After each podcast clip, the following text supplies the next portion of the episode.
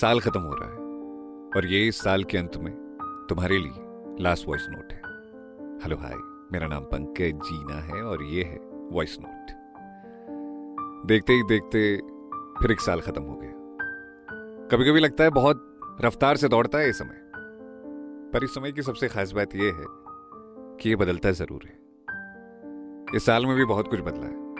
अब तुम्हें क्या बताऊं यार, जिस जगह मैं हूं, जो काम मैं कर रहा हूं, वो मैंने कभी स्कूल जाते हुए तो बिल्कुल नहीं सोचा था। लगभग 3 किलोमीटर दूर था हमारा स्कूल। सड़क नहीं थी इसलिए पैदल जाते थे। उस वक्त में अगर सड़क भी होती ना तो शायद हम पैदल ही जाते। पहाड़ के लड़कों की तरह हमारा ख्वाब भी फौज में ही जाने का था बचपन में। फिर वो वक्त के हिसाब से बदलता चला गया। तो स्कूल में हम 3 लोग साथ जाते थे, मैं, मेरा बड़ा भाई और मेरे ताऊजी का लड़का संतुदा। संतुदा मेरे साथ पढ़ता था और दा एक क्लास आगे था। इस साल संतुदा की भी शादी हो गई। क्या जम के डांस किया मैंने उसकी शादी में। पहली बार लग रहा था यार बड़े हो गए हम। तो स्कूल से आते वक्त हमारी दुकान पड़ती थी रास्ते पे। घर आते हुए हम तीनों को पापा जी खाने की कोई चीज़ देते थे। कभी वो सोनपरी होती थी, कभी चांद सितारे, कभी चापट। सोया बहुत पसंद था मुझे तब, अब नहीं है, वो अलग बात है। तो कुल मिलाकर रोज कुछ ना कुछ जरूर मिलता था। हम पैदल रास्ते में उसे खाते हुए आते और फिर किसी फिल्म के बारे में बात करते या स्कूल में घटी हुई किसी घटना के बारे में बात करते।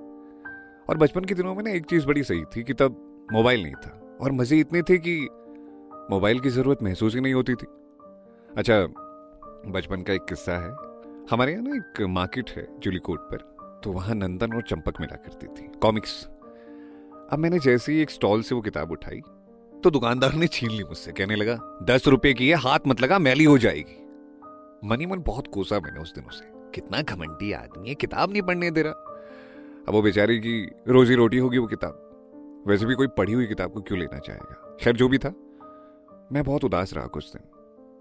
मैं सोच रहा था कि यार काश कोई चमत्कार हो जाता कि मुझे वो सारी किताबें मिल जाती कॉमिक्स की। तो वो कहते हैं ना कि कभी कभी आपके लिए छोटी खुशियाँ नहीं बल्कि बड़ी खुशियाँ रखी होती हैं। तो एक दिन क्या हुआ कि पापा के दोस्त थे एक बैंक में, बैंक से रिटायर्ड थे, तो उनके यहाँ नंदन और चंपक की कॉमिक्स थी, एक नहीं ढेर सारी। अब वो उन किताबों को कबाड़ में देना चाह रहे थे। पापा जी ने कहा मुझे दे दो, बच्चे पढ़ लेंगे। तो शाम तकरीबन 80 कॉमिक्स घर आ गई, जहां हम एक नहीं ला पा रहे थे। तो हम उसके बाद क्या करते थे, क्लास की किताबों में छिपा कर पढ़ा करते थे उनको। और तब से ऐसा चस्का लग गया मुझे कहानियों का। आज भी आदत है किताबें पढ़ने की। हाँ, मुझे नॉन फिक्शन ज्यादा अच्छा लगता है, मतलब जिसमें सीधी सी कहानी हो, जबरदस्ती उलझनों वाली चीजें ना हो। बाकी तुम बताना, तुम्हारी कैसी यादें हैं कॉमिक्स को लेकर, किसी कहानी को लेकर? क्या तुम पढ़ते हो अभी भी या रील वगैरह में ही चला जाता है सारा वक्त? अच्छा, कोई बचपन की ऐसी याद जो तुमने किसी से शेयर ना की हो, वो भी बता सकते हो अगर तुम्हारा मन करे तो। बाकी अपना ख्याल रखना। कैसा लगा ये वॉइस नोट मुझे ज़रूर बताना। अगले वॉइस नोट में फिर करेंगे और दिल की बातें, कुछ तुम्हारी और कुछ मेरी बातें। अपना ख्याल रखना। और हाँ, साल खत्म होने के साथ साथ एक टाइट झप्पी पास आ जाओ। चलो चलो चलो, आंखें बंद करो, एक हाथ अपने बाएं कंधे पे रखो, एक दाएं कंधे पे, और टाइट कस लो। I love you. तो फिर मिलेंगे नए साल में नई उम्मीद के साथ। अपना ख्याल रखना। Bye bye, take care.